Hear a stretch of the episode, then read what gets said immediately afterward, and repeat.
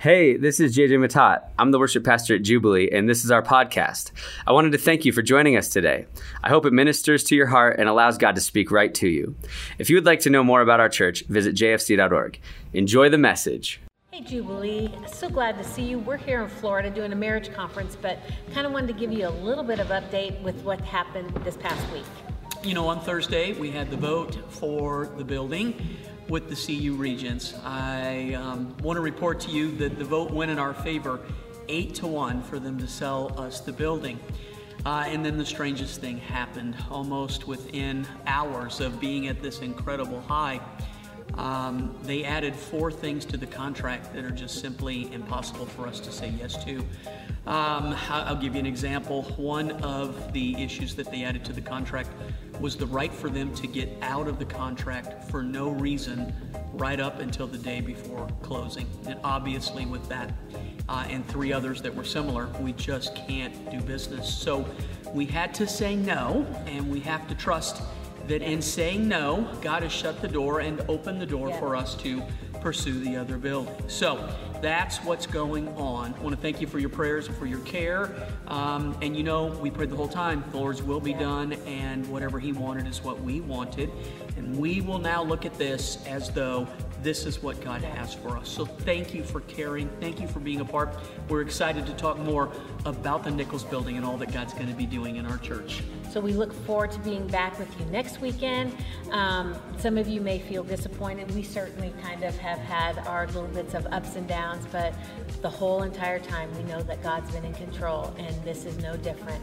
So as we move forward with the next building, we're very excited. Yep. Amen. We'll see you guys next weekend. Bye. Bye. Yes. Um, you know what? Either the enemy's at work, but I'll tell you what, God wins, or God's at work and we win. So we win. All right? Disappointing, yes, but hey, we're, we're, we just believe and have prayed that God would literally direct our steps. And uh, we're excited about things and things change, but I will tell you this I've been here uh, 14 years. I've known John since he was uh, a newlywed to Chris. Uh, and I've seen him grow in his leadership capacity, and he's done an amazing job with our church. I'm so proud to be a part of it and to watch him and his leadership in this time. I think we're going to end up in a great place, and I'm excited to be a part of that. So, uh, uh, it just really excited that you're here. Thank you. It's wonderful that you. I kind of like this weather. Am I weird? Huh? Some of you, yeah. Well, some of you know me. I am weird, but. I, I, just I like extremes. I just kind of like that. And you know, for you guys that are watching, you in your PJs and fluffy robes, and um, I still think you're a sissy. But anyway, these guys are real deal. All right, thank you for coming. Um, so, listen, let me uh, tell you, we're, we're in the last message of this Nehemiah series. If you've not watched or heard any all, all of the messages, please go back. They're amazing. Uh, I'm excited. I bring the close of Nehemiah. We look at the last chapters.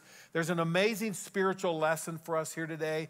Uh, early on, as I was reading through Nehemiah and listening to the other outlines, I just thought this is such an exciting truth that I get to share. So, uh, uh, really dive into this, all right? So, let me ask you this. Maybe uh, if you're a spiritual person, uh, maybe you've had in your life a spiritual high, a great victory. God did something amazing. You were just at the top of it. It all came together.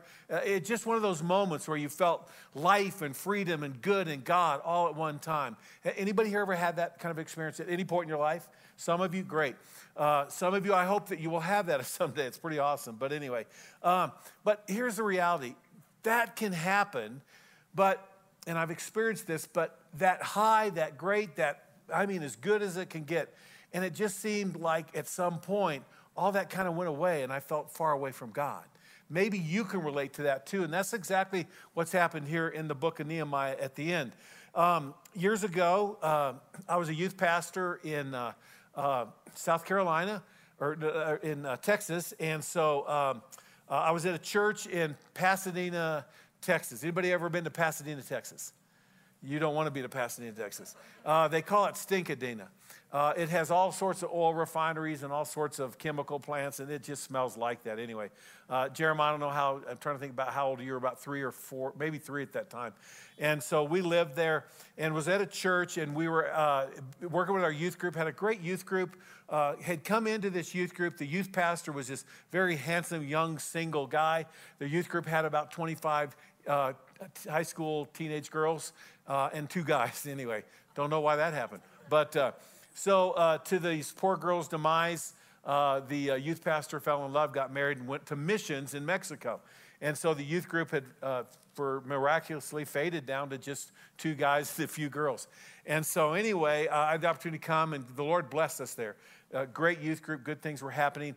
And so, um, we were at a youth camp that our church uh, was a part of and that summer and i remember praying with our kids and they were just seeking god and hungry for spiritual things to happen in their life. And as i was praying on the one side of this auditorium with a couple of our kids i just felt god just come and say get ready.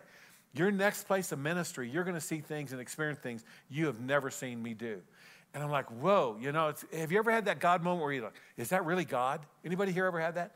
It's like whoa Okay, so kind of like if it's a geographical thing, I went to the other side of the auditorium, prayed with some more of our kids, and God came back and said, You're not getting away from me. This is the real deal. I'm going to do something big in your life. I had that back of my mind. I thought, you know, man, I'm here at this church, things are good. And across town, a church, uh, the pastor there was instrumental in me coming to Texas. He did not know it. He was actually on a golf game uh, with a pastor and had mentioned this young couple coming down. See, God can work miracles in golf games. Now, not mine. Needs a lot more than a miracle in my golf game. But anyway, God worked through that. And so I ended up, this pastor, his youth pastor, went on to uh, Pioneer Church. And so somehow I ended up uh, in his office talking about the job. And interview went real well. And he liked everything I was doing. And he, he knew uh, and had seen what had happened in the ministry before. And he said, Man, he said, You just got, you're good. Your everything looks good. But he said, Honestly, I was looking for a younger guy. And I was like, man, that's a bummer. I said, well, well, how old were you looking for? He said, I was kind of looking for somebody about 26. I said, I'm 26. I may look 30, but I'm 26. Anyway, I've always looked older. I'm only 50 right now. You might think I'm 66, but I'm not. No, I really am 66. Anyway, so uh, the, the, the, youth group had dwindled. It was a church that had about 600. Great church, really great church. Good life, good thing. But the youth group had really just dwindled. And I remember my first youth service, uh, I had twice as many kids at a church that ran about 200. And I go to the first service and 17 kids. And I really didn't think about what God had said back then, but we began the ministry, began working, and true to form, God began to work. And not long after that, the youth group literally exploded. We started experiencing miracles. We had to outgrow a youth room we were in. Uh, we went upstairs to a loft in a gym. Uh, we put a wall there and we literally filled that up. We had um, we didn't have room for chairs. So many kids were coming. They were driving clear across Houston, 30, 40 miles to come to youth group. That was a God thing, all right? That's pretty amazing. And so, literally, we couldn't sit down. We would stand up. We had a little worship band, great worship band, much like this, just the life of God. We would stand up. I, it's the, really the first recorded incident of a holy rave. All right, it had that feel. It's like kids excited, jumping, praising. It was amazing. You just sweat, the air couldn't keep up, and God would do amazing things in that. And so here I am. I've been in the ministry now about three, four years. Uh, I'm, I'm a little, uh, I'm 27 by then. And uh, I'm telling you, it was amazing what God had done. And we experienced some it's just hard. I could take the rest of the day to tell you things that we had. Uh, one of our kids were murdered uh, in a, a robbery at a, at a, bowling alley from guys that were on drugs. The Lord actually used that. Many kids came to know Jesus because of that. All sorts of things were happening. This is the kind of moment that Nehemiah had. If you remember all the story of the wall that was rebuilt, the enemies kept uh, coming in and they were working hard at building this. And so we come into Nehemiah at chapter 6, and here's what we look at. On October 2nd, the wall was finished, just 52 days. This is amazing. 52 days after we had begun. When our enemies and the surrounding nations heard about it, they were frightened and humiliated. The outside of God's are frightened and humiliated when the Lord does a work like this. So here's the last part of that verse. They realized this work had been done with the help of our God. And that was what happened there. Then let's fast forward Nehemiah chapter 8. Ezra the priest reads the law and uh, the people are convicted by that. In uh, Nehemiah 9, it said the people repent, promise to follow the law. You've heard of the verse, uh, the joy of the Lord is our salvation. It came here in Nehemiah because when they heard the law, they were convicted, they were broken, they thought, we have violated God's command.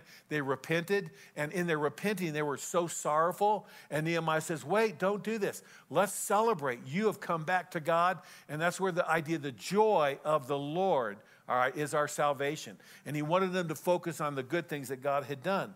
And then Nehemiah chapter 10, uh, the uh, approach that Nehemiah took was to the people, and he gave three vows in 10. There are three vows do not marry the pagan people of the land, do not purchase merchandise on the Sabbath, and provide for the care and the work of the temple.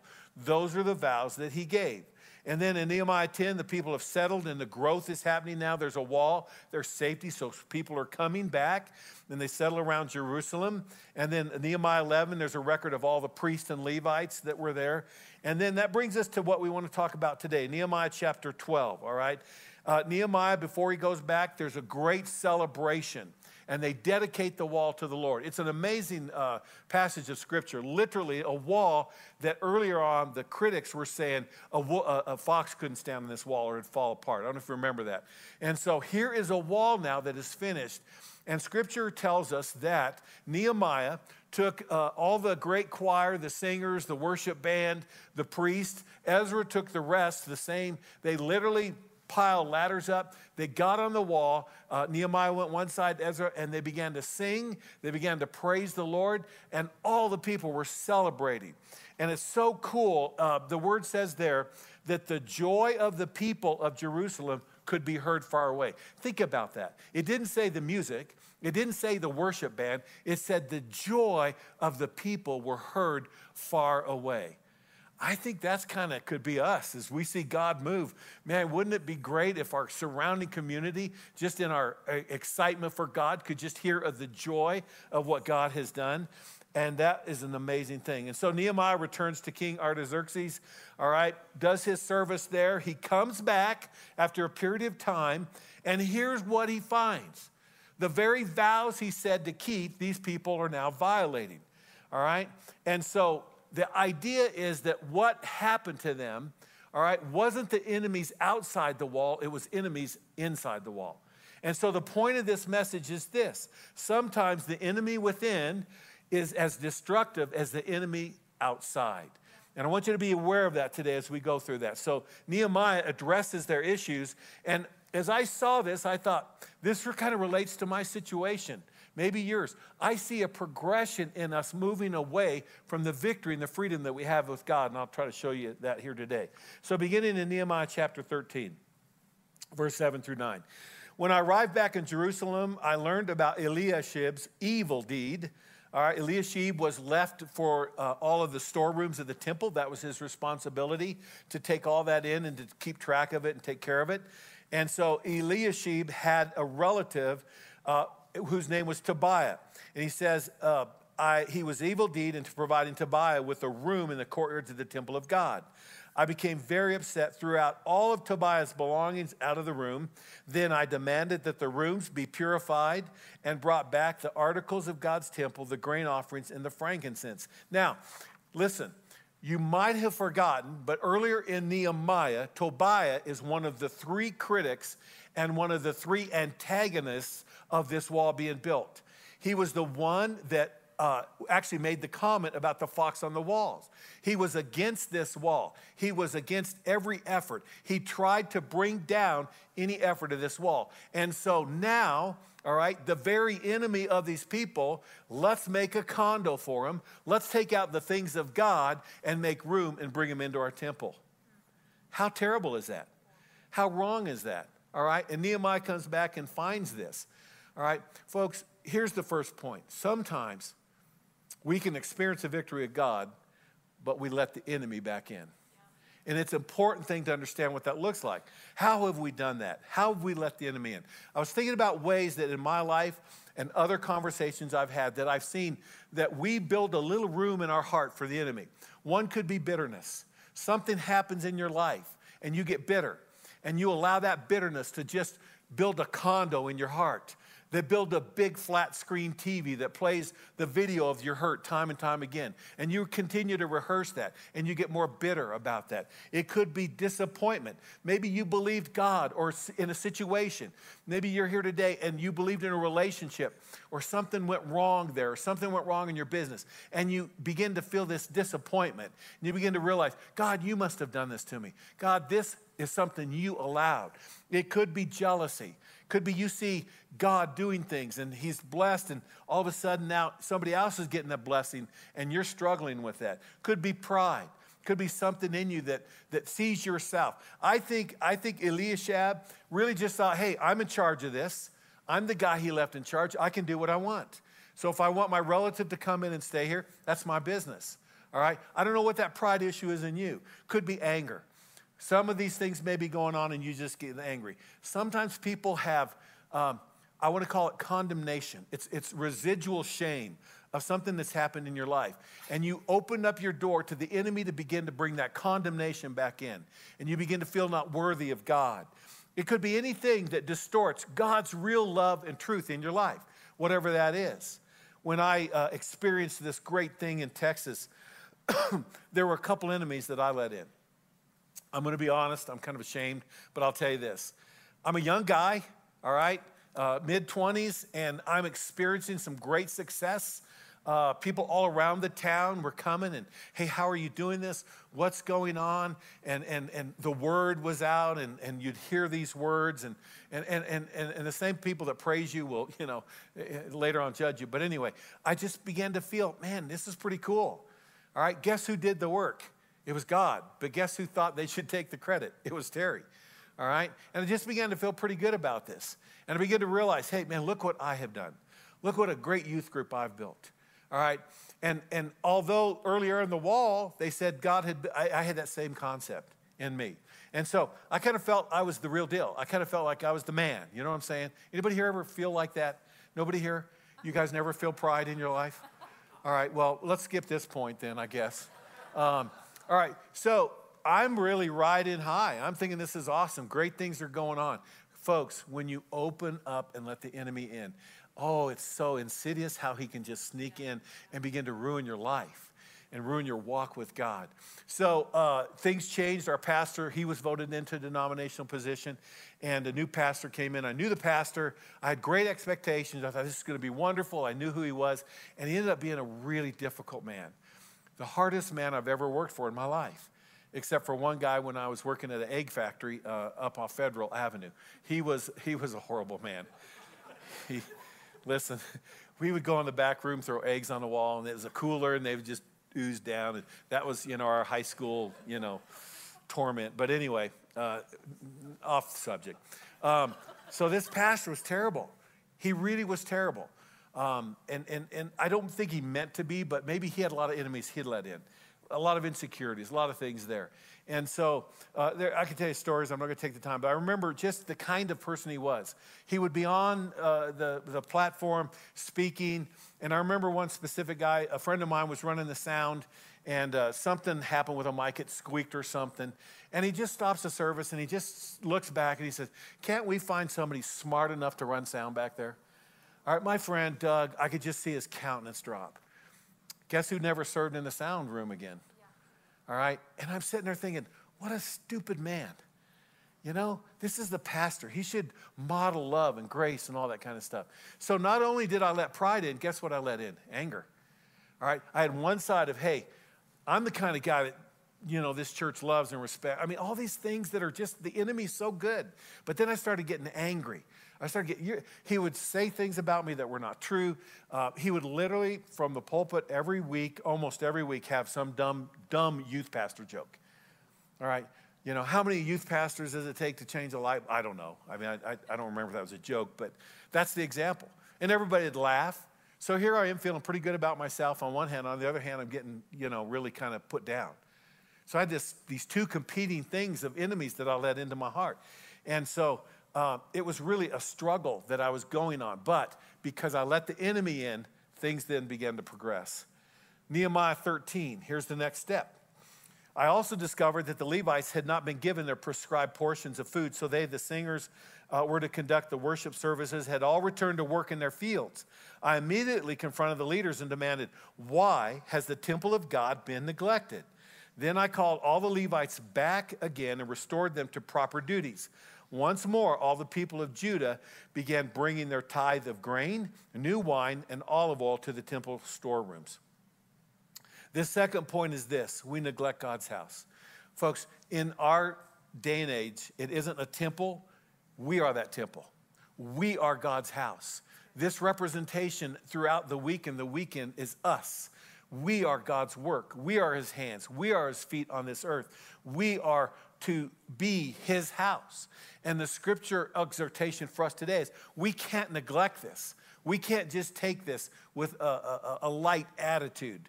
Um, how many of you are perfect? Any perfect people? We got one?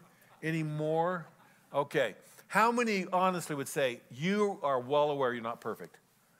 Okay. And if your husband's next to you, didn't raise your hand, poke him right now. You deserve that. Okay. How many know pastors aren't perfect? Realize that? Sometimes people put pastors on this pedestal and then they just they become real and they're like, oh, I can't believe it. Pastors are not perfect.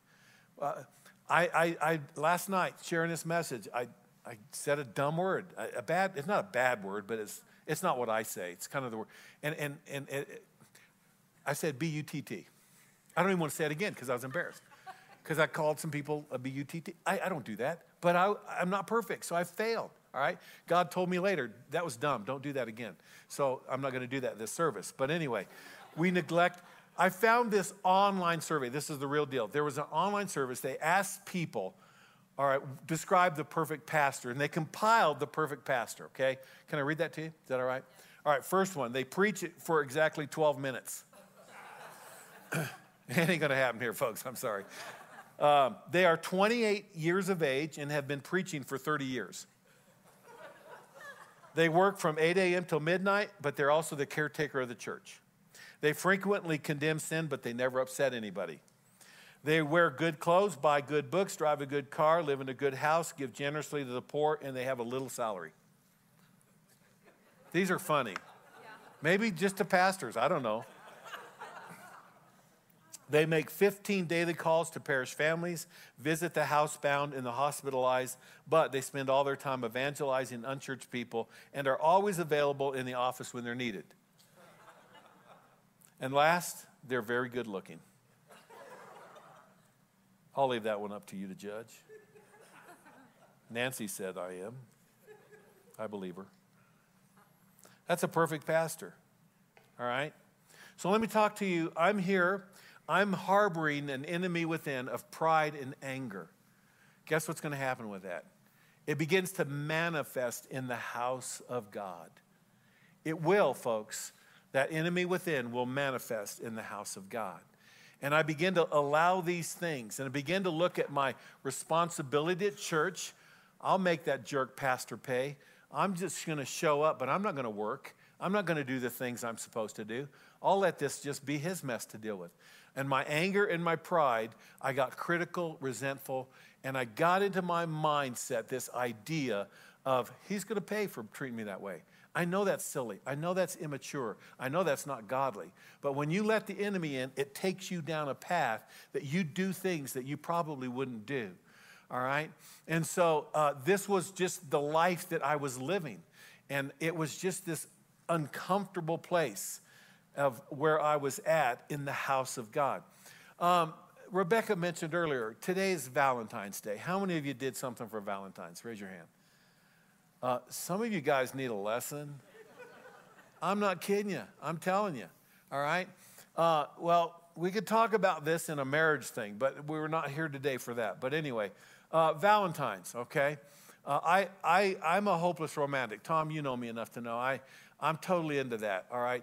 Um, and I was talking uh, earlier with my son, and, and, and he's like, I'm not going to spend three times as much just because it's a day they've sell. It, it actually was created by a card company. I don't know if you knew that. The history was created by a card company, and some people call it the Hallmark holiday. All right. And, and for some people, just, hey, getting a guy to give a card and a rose or something once, a, once a year is probably an achievement. But anyway, that's a different thing. But the reality is this is right. Valentine's is about love, right? And it's about a visible or some kind of expression of that love. And in, your relationships, however that looks, that's good, that's okay. Uh, um, and it is expensive. I went to get a card, it was $9. Hey, next year I'm breaking out the crayons and the construction paper. I'm telling you. I'm going back old school on Valentine's. All right? And so, uh, but I, let me ask you this, okay? What if, if, ladies here, if you're in a relationship, okay, husband, boyfriend, um, okay, let's say you're in a relationship here, and how would you feel if the only time that love was expressed was once a year? How would you feel about that? Come on, how would you feel? Yeah, it's like, really? Okay. Uh, and, and not because it's a holiday, but let's just say take that out of it, but just say once a year, your husband says, Hey, I think you're, the, I think you're awesome. I love you. 364 days, nothing? You'd be disappointed, wouldn't you? You wouldn't think, golly, this isn't really a great thing. Guys, let me ask you this Would you be satisfied with a really nice kiss, a warm hug, and maybe some other marital blessings, if you know what I mean, once a year. I know you men. You'd be angry. You'd be ticked off. You'd be calling the pastor saying, Go talk to my wife. She needs to read that scripture in the Bible about Corinthians. You know what I'm talking about. Nobody here, nobody here would think that's a healthy, good thing. Nobody. But don't we treat God's house that way sometimes? Don't we look at it as just, well, you know what? You Got to show up, I know some people come to church once a year. I get that. I understand that. But if you're part of God, what the enemy wants to do, all right, is to create in you this distrust, this lack of understanding, this value of God's house. It's so important to that. It's so valuable. You see, um, look, in Valentine's in your relationship, uh, you can call love an emotion. It is. I feel emotion. But I will tell you, uh, I, I, I, you know, I went through a lot the last few years. I had a great, wonderful long term marriage, uh, began to understand love in the sense of not only emotion, but intentional acts, and began to develop that reap the fruit of that. And the Lord took Brenda home to heaven. She's in a much better place of love today than any of us here. All right. And so I go through this now, you know, grief and all that stuff. And, uh, I, Brenda told me before I, she passed, she said, Terry, you need to, I know you, you need a wife. I didn't know how to take that really. I do need a wife, though, that's true. And so eventually, after this process, uh, I, I, thought, well, I'll try this dating thing. Uh, last time I dated, I was 16. Okay? And, and now I'm, I'm 60 uh, something years old. And uh, you know what? Dating sucks. Yeah. I didn't like dating. All right, and all the rules changed. Golly, in 50 years, everything about dating kind of went outside. And I'm, I'm not exaggerating, I'm saying this in all honesty and kindness. I met some crazy women. I really did. I'm not saying, I mean, I'm telling you, I met some crazy women. And I'm thinking, this is it? Now, some of you, some of you girls, listen, I'm not on the ladies. You've met some really dopey guys too. I understand. I understand. All right. Uh, by the way, the crazy lady wasn't here, Jesse. I just want to make sure you understand that. I, I, really do. I don't want you to think that somebody here, I dated, there were some great ladies here and I dated them, and obviously the connection was awkward. It, it just wasn't right. But so uh, the Lord literally bring Nancy into my life, literally. And I, I, I met on our first date, and guess what? I knew I want to spend my life with this girl. And I pursued her. I had every emotional drive, excitement. I will tell you, Valentine's didn't have a leg up on me, man. I was after it. I was cards and texts and sweet things and gifts and dinners and all sorts of stuff. I'll go get dinner, come over for dinner, and all these wonderful things, okay? And so, man, I was all in. I was all in. I'd give her so many cards one day. She said, Look, you can't give me any more cards. So why you don't like them? She, Look, I like the sentiment, but I got so many cards here, I got clutter. Yes. What? tell a romantic that all that stuff is clutter, you're to break their heart. I had to adjust to that. I was like, really? So I just got mad and said, well, throw the darn things away then if they that's how you feel about them, you know? I'm telling you, this whole relationship thing, I had it worked out. I've started all over at square one. But let me just say this, all right? finally convinced her to marry me. We got to go to Jerusalem and got married in Jerusalem, overlooking the old city. It was a beautiful, romantic, amazing thing.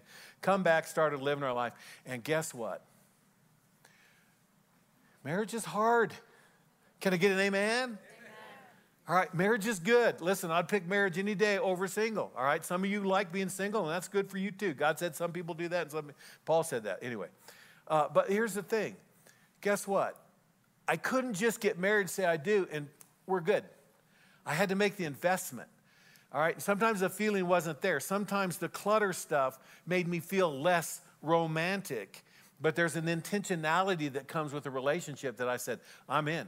I'm going to stay in this. I'm going to do the right things because my heart has love, not just feelings of love. And the reality is, is that we do that with the house of God. We do that with God's church. All right? The scripture talks about we are his body. We are having the Holy Spirit work through us to do his work on this earth.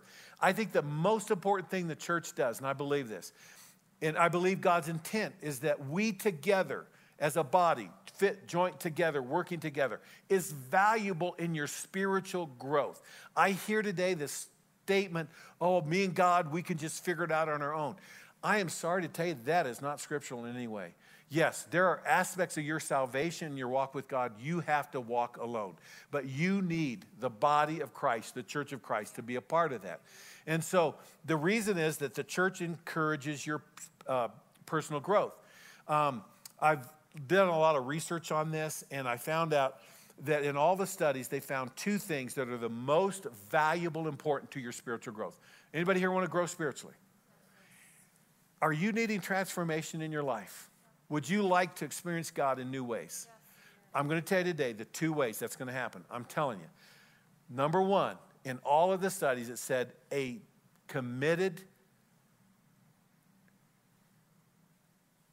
process of the Word of God. The Word of God. It is so important in the world we live in. Rebecca said it earlier. What we don't know can hurt us to know what God says, to understand His ways of life, not this world's ways of life. It is so important in this process. And what happened with Nehemiah can happen with us, the people there who literally walked away from those vows. The number one is the Word of God. Why do we do foundations? I will tell you right now, many of you need to be there. All right? Uh, what she didn't mention is, uh, and if Daniel was here, he'd attest to this. Uh, the first one, it's my tradition. I always do a beef brisket, and, and it's a popular dish. I'm telling you, it's good stuff. All right. Daniel always says, make extra because I want to take some home. I mean, he chows that down. Anyway, it's good stuff. We do a meal. It's a wonderful time of community and talking, a lot of discussion around tables, a lot of teaching. Uh, Jake's a part of teaching it, myself and Daniel. We love doing it. It's one of our just most favorite things every year. And so last year we couldn't do it with COVID. We're excited to bring it back. You need to be a part of that.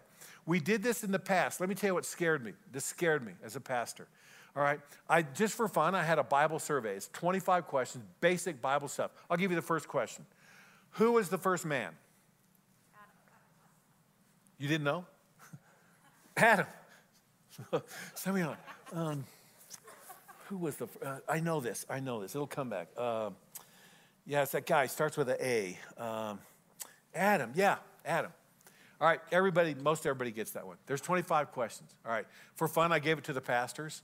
All right, uh, I just thought eh, this would be interesting. Could be bad. Could be interesting. Anyway, um, all of our pastors, uh, 22, 23, 24. Pastor DJ was with us on staff. He's into precepts, and they're really into the Word of God, and he got all 25. Okay, they're good basic ones. There's a couple tricky ones in there. You have to really think about it. So we give that quiz. It's simple stuff. All right, and I'm telling you, the vast majority of people couldn't get 10 right.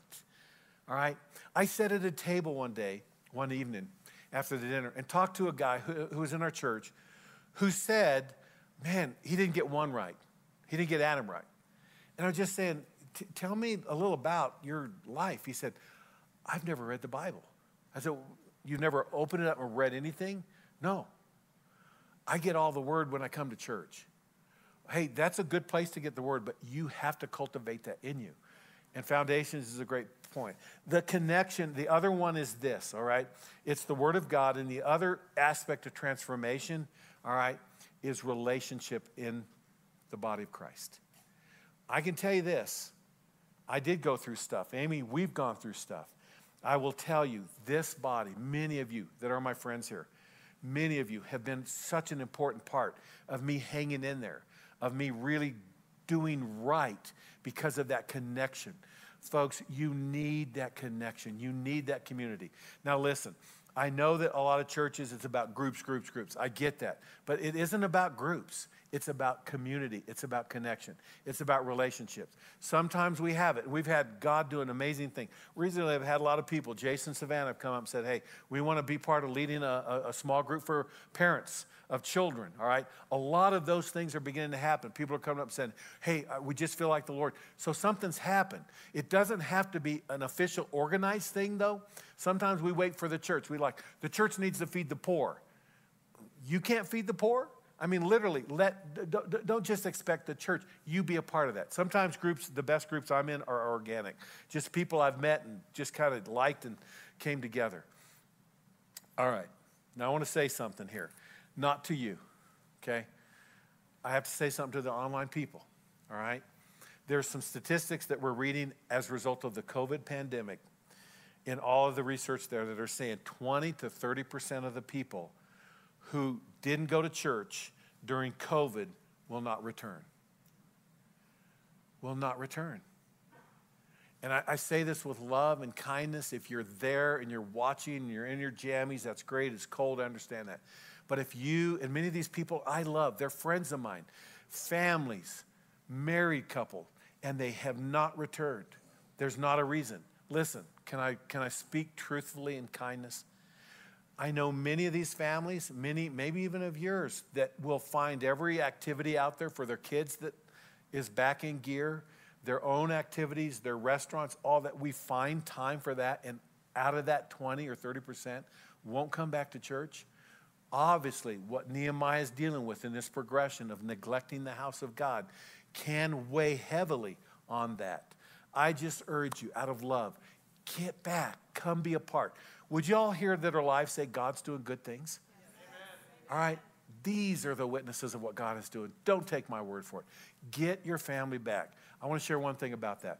The other day, uh, I, I have Sirius, Sirius Radio, whatever they call it and it, you can find all sorts of kind of styles of music. And they got three uh, Christian ones. Okay, they got a, a, a, the message, which is a kind of a modern. Uh, they have another one that's got kind of uh, hip hop, African American kind of vibe, and then they got one that's got old, old time religion kind of stuff. Okay, I was curious one day. I hit that channel. It was the twangiest, hillbilliest. It, it, it, you know that country quartet stuff. Anybody ever hear that kind of stuff? if you have Sirius, go to uh, I even forget what it's called. Anyway, uh, and so uh, I, I, was like, this is just really weird. And I was listening to it, but I kind of liked it. I don't know what happened to me. I was like, I listened a little longer. So was, Nancy got in the car and said, change that station. I was like, okay. But anyway, uh, I'm listening to it, and I'm driving, I'm literally driving up uh, Lincoln. A song came in, a quartet, and they began to sing an old song that I remember as a child in church singing. We would meet often. We would come to church. We would sing these songs. Can I tell you this? I sang every word of that song. And I knew every word. I knew what it meant. I knew the message of that song. I began to weep because it's a truth that I've experienced in my life. And I began to just sing that. And I realized something. I said, I learned that when I was about six or seven years old. I was in church when I learned that song. Folks, I'm telling you, I lose my car keys, I lose my phone. Yesterday, I lost my wallet. I did find it. I have never forgotten those. Why is that? If you're a parent here, if you're a grandparent here, you better really understand how important it is that your children are in the house of God, that they're experiencing what they're experiencing with our great crew downstairs. That is so important. It just struck me as I know this, I believe this. Very important part. So I'll leave that there. Let me move on. Nehemiah chapter 13, verses 16 through 18. Some men from Tyre who had lived in Jerusalem were bringing in fish and all kinds of merchandise. They were selling it on the Sabbath to the people of Judah and in Jerusalem at that.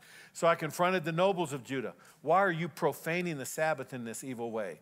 I ask, wasn't it just this sort of thing that your ancestors did that caused our God to bring all this trouble upon us and our city? Now, you're bringing even more wrath upon Israel by permitting the Sabbath to be desecrated this way? So, the third point is this the Sabbath not respected. I could spend a lot of time here. Actually, this is a whole message, but let me just bring it we get into the legalistic view of the Sabbath. We get to the idea that the Sabbath is just, you can't do anything. That is not the intent of the Sabbath. The Sabbath in God's design, He said, is for us. All right, here's, again, I'd love to spend more time this. Uh, we have a group that met on Monday, and we really were talking about the idea of rest and where the Sabbath has a role of that. And so let me just say this the Sabbath is for you. Can I tell you, what was happening here is the merchandising it wasn't just the selling, it was the idea that a day that was set aside for you to experience rest, for you to experience a connection was taken away. Hey, we live in a very high energy, high drive society. Do you know stress related disease and death is extremely high right now? Why? It isn't just because of COVID, it's the pace that we live in. And God says to you, I have a gift for you. If you'll trust me, I have a gift for you. If you'll take a season, a time of rest, it doesn't mean you can't do this or that. But it, it, you know, we talked about it doesn't mean you can't garden. No, that is not the point. You can have activity. The point is this. All right, the word here. All right, the word to describe um, Sabbath rest is Sabbat. The word, and there's a couple things here that I'd love to get into. Wait.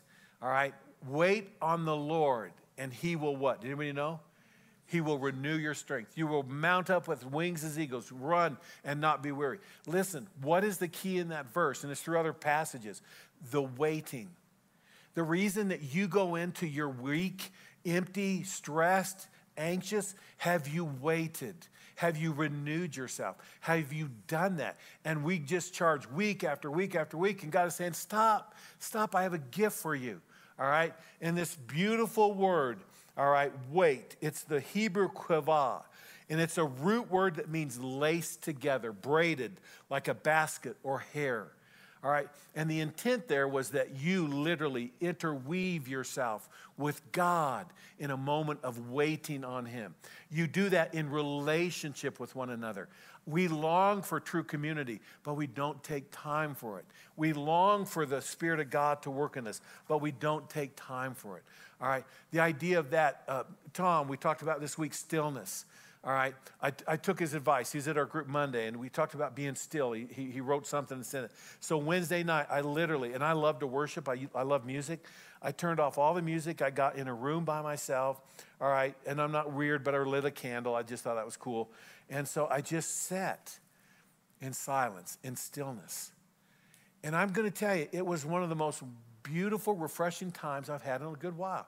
I hear the Spirit, I, I sense all that, but there was something there. Folks, please understand your spiritual health is dependent upon this kavah, upon this intertwining with God, upon Him renewing and giving you the strength you need for your week. Please take time for that. Uh, well, the devotion was this week, and one of the ones I'm reading said this The beautiful good news is that rest will not come from our work, but from God's finished work. That's powerful. We know that a vacation, sleep, or other restful postures will not be enough to restore us fully. When unrest is at a soul level, it's untouchable by traditional means. We need a other than kind of power to remedy it. God is that true source of rest. So here's the reality. Back in Texas, I'm angry, I'm resentful, I neglect the house of God. I called it a funk. And so I get to this place where, all right, and we do this. Why bother with God? Why read the Bible? Why pray? What, just, just live life. Just go to work, do your thing. And I got to this place where this, this time with God, this rest, this Sabbath, this spiritual place did not exist. Folks, when that happens, you have you have allowed yourself to come to the place then where sin can do great damage. And here's what we read in the last passage. About the same time, I realized some of the men of Judah had married women from Ashdod, Ammon, and Moab. Furthermore, half their children spoke the language of Ashdod or some other people and could not speak the language of Judah at all. There's a really neat message in there. So I confronted them and called down curses on them. I beat some of them. I pulled out their hair. You, are you glad we don't do that nowadays? I'm telling you. Can you see Pastor John coming down, grabbing Jason's beard there and ripping your hair out of your beard? Would not be good. I made them swear in the name of God that they would not let their children intermarry with pagan people of the land. Wasn't this exactly what led King Solomon of Israel into sin? I demanded. There was no king from any nation who could compare to him. God loved him and made him king over all Israel, but even he was led into sin by his foreign wives. How could you ever think of committing this sinful deed and acting unfaithfully toward God by marrying foreign women? Listen, the point I'm sharing here isn't that you can't marry foreign women. That's not what the point is. It's the point of the idea of compromising. Compromising. God has set in motion a life. And even with Solomon, this progression that we've experienced, that I've experienced, led me to this place of compromise. And the things that I never thought I would consider in my life in Texas, I'm sitting there thinking. And it led to one night, I'm in the office, it's late. I wasn't coming home much. I was working way too much in a bad place. The enemy was inside. I had neglected the house of God. I had neglected a time and a devotion with the Lord. And it was the one and only time. I'd shared this before how this happened. But I was sitting in my office thinking, I don't want to live anymore. This is a horrible place. I had opened my mind to sin. I had just let compromise come in, and it was the worst place. Some of you have been there. Some of you know what I'm talking about. It's a horrible place to experience the great wonder and joy and freedom of God, and to then months later be in this place where you don't even want to live, where sin has come into your life. You don't know what to do with it, you don't know how to deal with it. And I was just thinking, and I just kept thinking, God, how can I do this? I don't want to live anymore. And I didn't want to really end my life, but I just didn't want to live anymore. And I want to say, if you're here today or you're aware of someone that feels that, there is hope. In time, in that moment, God began to just chip away at my hard heart. It was sinful. It was against God. It wasn't for God. And he began to chip away. And literally, it was like he like like you put a little pinhole in something and, and just the, all that crud began to just leak out. And I began to cry and weep. And after a period of just sorrowful weeping of my life being a mess, I said, God, can you help me? Can you help me? And God did a miracle. He literally did a miracle. He changed my heart right then. I had hope again. I had belief again. Had all those things that I had let in my life progress to the place I was. I let that happen. And so this is why you could see great men of God, women of God, or even people in your life, or even you that could be at such a spiritual high and a great place with God, and then in a matter of time just begin to be at this place where you're just far away from God. You're sinful. You're living a life that you didn't want to live, but it's there. This is where God wants to do. Now, we celebrate the victory of God, but if we neglect to walk in obedience, I'm not talking legalism, but obedience to God, Disobedience, I will promise you, folks, will always lead you back to captivity. That's what happened to these people, by the way. You do the research, a number of decades later, the wall was torn down again. They were back in the worst place. Folks, we live this. We look at the scripture and we think, man, uh, Moses takes all these people through the desert, miracle after miracle, and they kept rebelling, they kept sinning. Why? I mean, literally, Moses is with them, God in the mountain. All right? and, and, and all of these great miracles of God. And he comes down, and what have they done? They've made a God that they worshiped. And they were literally living sinfully around that God. Moses, out of his anger, obviously is pretty ticked off. Aaron, I love it. We just threw some gold in the fire and popped this golden calf. Golly, we're dumb. We're just dumb. Literally. Don't be dumb. Let God come back and do what He needs in your life. Can I pray for you? Would you just close your eyes for a moment? Lord, I've lived this. I've seen this. When I looked at this, I thought, this is it. This is what happens. And I knew coming here today that my fellow saints may be in one of these places right now. Maybe you're here today, and I'm going to ask you to respond because it's the first step back to that place you want to be with God. You're here today, and you say, Terry, I've allowed sin to enter my life. I have compromised, and I want God to help me to stop that. Would you raise your hand? Okay. Thank you. Thank you.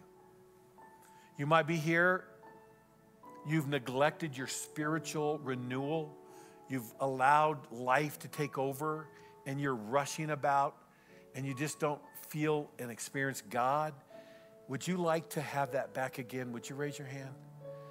All right, thank you so much. I appreciate your openness and honesty.